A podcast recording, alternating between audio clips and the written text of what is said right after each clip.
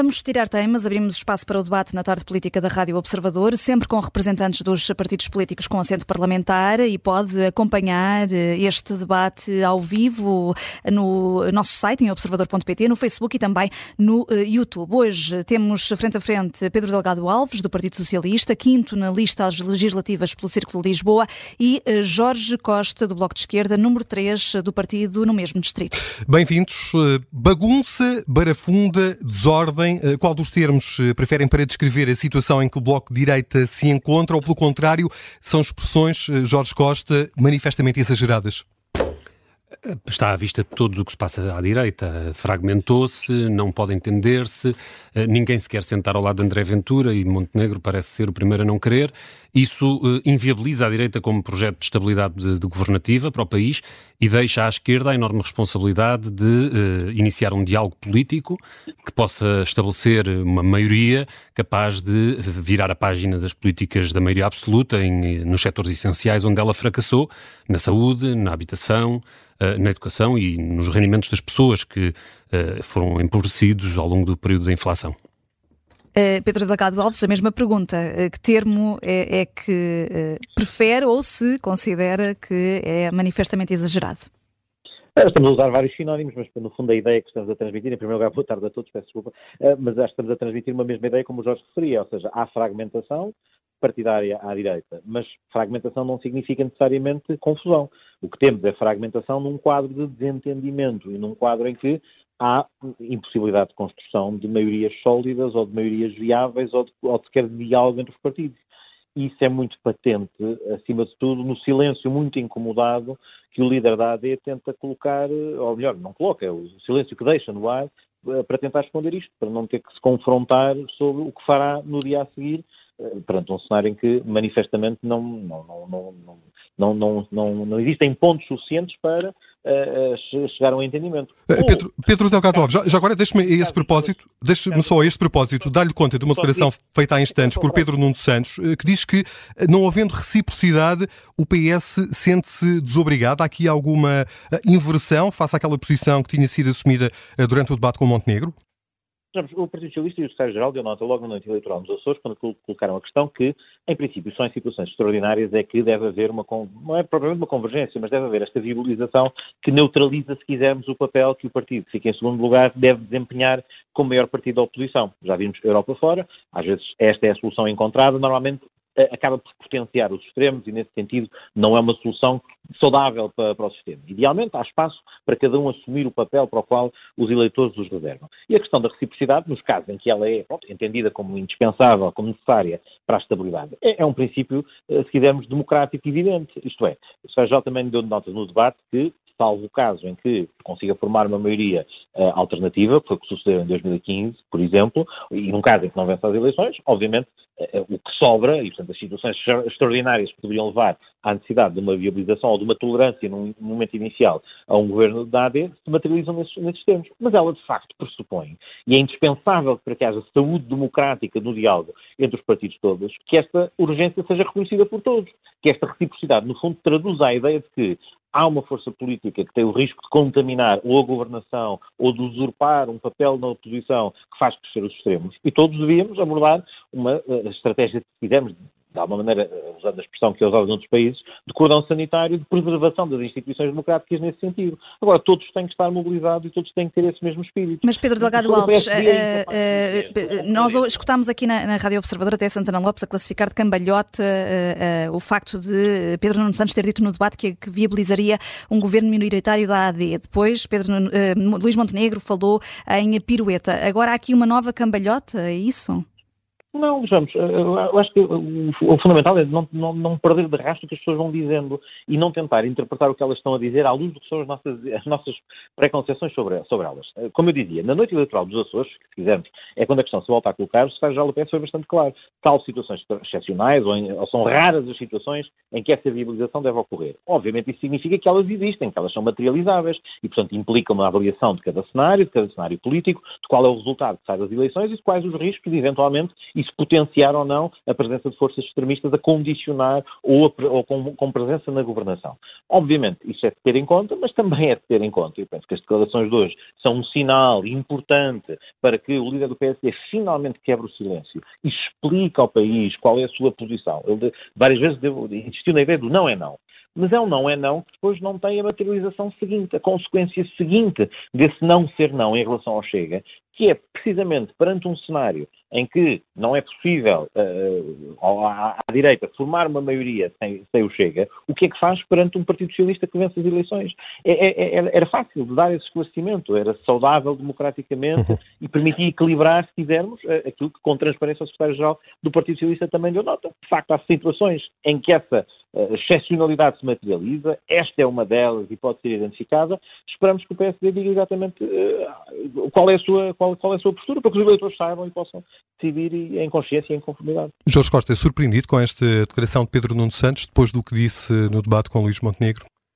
Não, me surpreende mais é que esta concentração numa campanha eleitoral virada para os cenários pós-eleitorais, de que o PSD viabiliza, o PSD tolera, o que é que o PSD fará. Bom, eu acho que a luta que nós temos em cima da mesa, estamos a três semanas das eleições, há muito por decidir, há muito por clarificar, e a luta que tem que se fazer neste momento é por uma maioria de viragem da página da, da, das políticas da maioria absoluta. Virar a página da maioria absoluta significa dizer às pessoas com o que elas podem contar no dia seguinte, mas não é sobre os arranjos parlamentares de, de, de como é que o PSD e o PS uh, eh, procedem mutuamente num caso em que nenhum deles obtém uma... Não, a luta agora é, por, é precisamente por constituir essa maioria política no Parlamento e clarificar agora sim perante as pessoas o que é que essa maioria vai fazer naquilo que a sua vida diz respeito. E isso são conteúdos concretos de política, conteúdos concretos do futuro programa de governo, que há de ser diferente do programa do Partido Socialista, porque o Partido Socialista não vai ter maioria absoluta e esse programa de governo terá que ser negociado e fruto de um entendimento.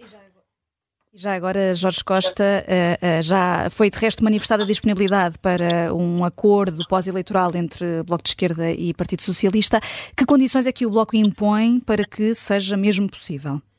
Está à vista de toda a gente quais são os grandes problemas que estão por resolver e que foram deixados como mais grave, nem estado mais grave do que aquele em que se encontravam, uh, pela, pelo governo da maioria absoluta. Uh, a questão do Sistema Nacional de Saúde é a primeira delas. É, uma, é um longo confronto que, que, foi mantido entre o Bloco de Esquerda e o Partido Socialista ao longo dos últimos anos. O Bloco alertou em tempo útil, sinalizou quais eram os temas que era necessário resolver no, no SNS e, em particular, a questão da, da disponibilidade de profissionais, de manter, reter no SNS os profissionais que são necessários para que os serviços não colapsem e essas políticas implicam decisões. Uh, nós ouvimos muito pouco, claramente, da parte do Partido Socialista o compromisso. É certo que o programa já menciona a questão da exclusividade, mas não define que exclusividade é essa, como é que se vai garantir que os profissionais têm condições para se manter não, eh, eh, no Serviço Nacional de Saúde. A outra grande questão é a da habitação. Nós ouvimos Pedro Nuno Santos, no debate uh, com Mariana Mortágua, recusar a mesma, mesmíssima medida que três meses antes, em entrevista, ele próprio tinha reconhecido como sendo a medida correta para enfrentar o problema da alta dos juros da, da, da, do crédito à habitação e que é mobilizar a banca pública, o Banco do Estado, que é para isso que ele serve, uh, e dar orientações a esse banco para fazer uma política competitiva em termos de juros de crédito à habitação. A Caixa teve mil milhões de euros de lucros e tem plenas condições para fazer essa redução do juro. E se a, e se a fizer, evidentemente, vai arrastar o conjunto do mercado bancário para uma redução da taxa de juros. Isto é perfeitamente realizável e compatível. O, o, o próprio Pedro Nuno Santos deu orientações políticas à TAP, deu orientações políticas à CP e pode dar orientações políticas à Caixa Geral de Depósitos para resolver um problema da alta do juro do crédito. Ao mesmo a, a, a par disto, são necessárias outras medidas, como o teto às rendas, o, a contenção da pressão externa sobre o mercado imobiliário através da procura por não residentes, procura muito com uma grande capacidade económica, muitas vezes milionária, que faz com que toda a construção civil se dirija para os setores, para os segmentos turísticos e, do, e da habitação de luxo. Essas, essa, essas, propostas que aqui está a elencar eh, são condições eh, essenciais para que possa ser possível firmar um acordo com o Partido Socialista? Estas são as matérias que é preciso o Bloco de Esquerda e o Partido Socialista começarem a discutir. E se se houver clareza sobre a disponibilidade para soluções fortes nestes terrenos onde a vida das pessoas está tão difícil, é isso que vai mobilizar na campanha eleitoral, é isso que vai levar as pessoas ao voto e é isso que vai permitir uma maioria de transformação e não entendimentos de bloco central que ninguém deseja. Pedro Delgado Alves, são condições aceitáveis para o PS? Já são um conjunto de prioridades e preocupações que também temos e, portanto, nesse sentido, eu acho que com a boa fé que tivemos todos no passado e que foi, foi possível encontrar soluções, elas seguramente materializar-se-ão com o objetivo de superar estes problemas. No quadro da habitação, o Jorge Costa acaba de referir um conjunto de propostas que o Bloco apresenta, em algumas das quais temos dúvidas e reservas quanto à conformidade com o direito da União Europeia. A questão da, da não alienação a não residentes é, um, é uma situação problemática e parece-nos difícil de solucionar, mas reconhecemos que há uma pressão criada no mercado que tem que ser, de alguma maneira, contrariada com políticas públicas. Aquilo que entendemos, isso sim, infelizmente demora algum tempo, ou seja, o reforço do parque imobiliário público, porque é esse que, de facto, dá ao Estado, dá capacidade às políticas públicas para terem um papel interventivo muito determinante no mercado. E, portanto, aquilo que provavelmente teremos que conseguir é, enquanto este processo de construção de nova habitação tem alguma morosidade, infelizmente não, tem a celeridade que gostaríamos para a dimensão do problema que enfrentamos, seguramente temos é que ter medidas de transição ou medidas que nos permitam, até alcançarmos um patamar percentual de habitação pública relevante e com peso, ter medidas que permitam, quer no que respeita à aquisição, quer no que respeita, em particular, também ao arrendamento, conseguir apoiar as famílias a conseguir ter soluções. Uh, vamos só olhar uh, novamente aqui para o Serviço Nacional de Saúde e peço-vos uh, respostas mais rápidas, porque gostávamos ainda de ir a outro tema e o nosso tempo começa a escassear. um dos temas que vos divide no que toca ao Serviço Nacional de Saúde é o recurso a privados. É, é divide-vos mesmo ou pode haver aqui algum tipo de aproximação, Jorge Costa? Não, esse debate, é, é, vamos lá ver, há um, há, tem havido ao longo dos últimos anos um recurso cada vez maior a privados e que implica um enorme desperdício de recursos no SNS tem havido, uh, uh, nós temos uh, tarefeiros que são remunerados para um serviço de urgência com quase 2 mil euros, que é mais do que ganha o colega que eles têm ao lado a trabalhar nas mesmas condições durante o mês todo. e, portanto, isso acontece no Serviço Nacional de Saúde. Portanto, há horas extras excessivas que são pagas a valor extraordinário e, que, e, que, e que, que, os profissionais não querem fazer, porque querem ter direito ao seu repouso, querem ter direito a uma vida condigna, e, e, isso é um excesso de carga sobre, financeira financeira sobre o SNS. Portanto, a gestão, o recrutamento de profissionais e a, e a capacidade de reforçar a oferta pública tem uma eficácia, uma, uma, é mais eficaz em termos da gestão dos custos do SNS do que a contratualização permanente de serviços externos em, a privados. Isto não quer dizer que não se, não, não se mantenha o recurso a privados quando está em causa a prestação de cuidados essenciais que têm mesmo que ser garantidos no, no momento presente. O Bloco propõe um regime de exclusividade diferente do regime de dedicação eh, plena posto em prática pelo anterior governo, eh, que, por exemplo, eh, não impõe a obrigatoriedade de horas extraordinárias aos médicos. Há abertura do PS para considerar esta proposta, Pedro? Ora bem, nós, em primeiro lugar, no quadro do Serviço Nacional de Saúde e em, em da área da saúde em geral, temos uma questão que tem que ser abordada que, que se prende precisamente com a capacidade de mobilizar e recrutar as pessoas para as carreiras médicas. E a, a, questão da valorização remuneratória nas carreiras médicas, e não só, nos outros profissionais de saúde, é um problema que é transversal também, é, é similar àquele que encontramos noutras carreiras da administração pública e que tem que ser um ponto de revisitação. Ou seja, a atratividade à entrada, por um lado, e a capacidade de reter nestas carreiras as pessoas que se qualificaram, e, e sim, qualificaram-se, não temos tantas quanto isso, não é um bem, é um bem escasso, o dos profissionais de saúde eh, que temos que reter para o sistema e, portanto, parte das respostas passa por aí. Não nos parece que um reforço que, que, que, se faça nesse domínio e, ao mesmo tempo, feche excessivamente a possibilidade com um regime de exclusividade muito uh, uh, apertado, levanta um problema precisamente pela escassez de profissionais que neste momento enfrentamos. Naturalmente, há disponibilidade para encontrar soluções a meio caminho. É isto,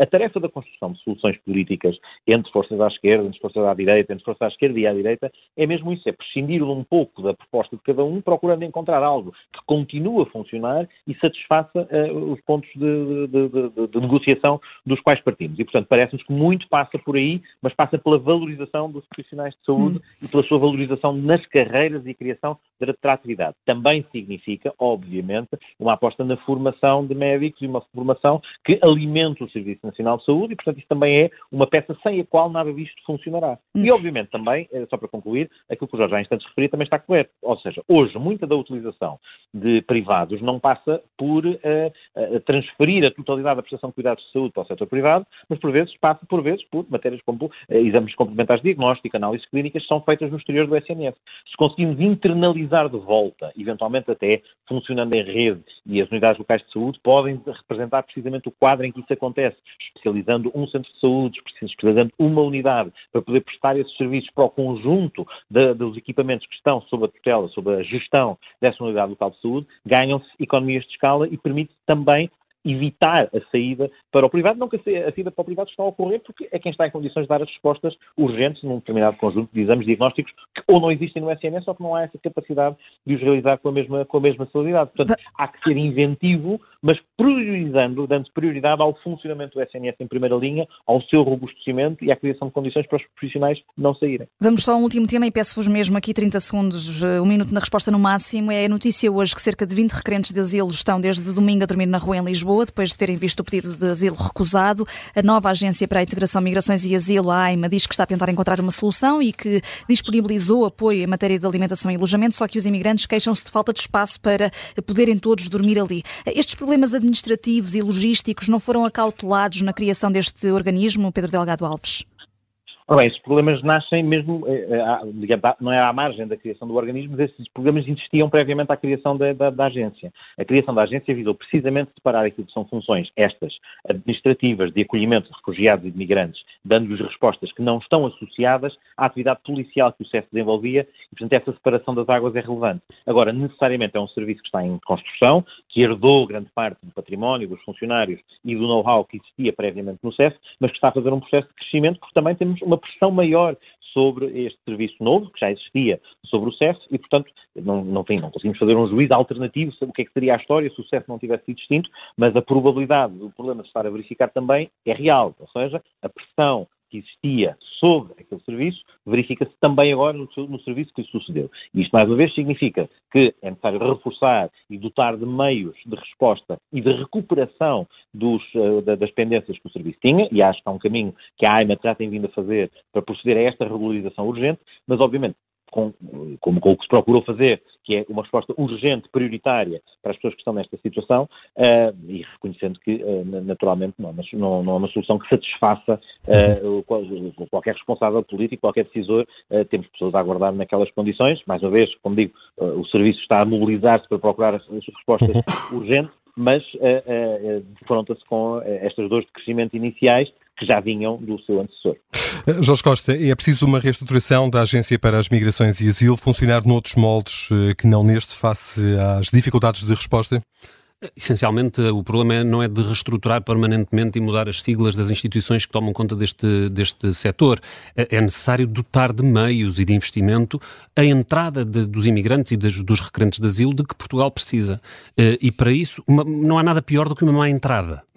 E, se, e quando se fala da boa integração e da, da capacidade de acolher a, a, a população migrante que chega a Portugal, significa que é logo nos primeiros momentos que é necessário dar dignidade a estas pessoas que muitas vezes chegam em situações muito precárias precárias e muito sofridas, uh, fugindo de cenários de guerra e em situação muito, muito difícil. E, portanto, uh, o Bloco de Esquerda ao longo dos anos tem alertado para isto. A indignidade no acolhimento, sobretudo dos requerentes de asilo, uh, que são aqueles que caem diretamente na alçada do Estado na sua entrada, um, é, é, um, é um dado permanente ao longo dos últimos anos. Uh, o recurso a pensões que não, que não reúnem o um mínimo de condições para acolher estas pessoas, a sobrelotação, uh, a separação de famílias, enfim, há toda uma realidade uh, muito violenta sobre o modo como estas pessoas têm sido tratadas ao longo do tempo. Ela tem vindo a ser denunciada no Parlamento, com propostas que o Bloco de Esquerda avançou ao longo do tempo, e há um problema de investimento e de recursos que tem vindo a ser adiado. E, e isso não se resolve mudando o nome à instituição, resolve-se mudando a política de acolhimento para de requerentes de asilo e de migrantes.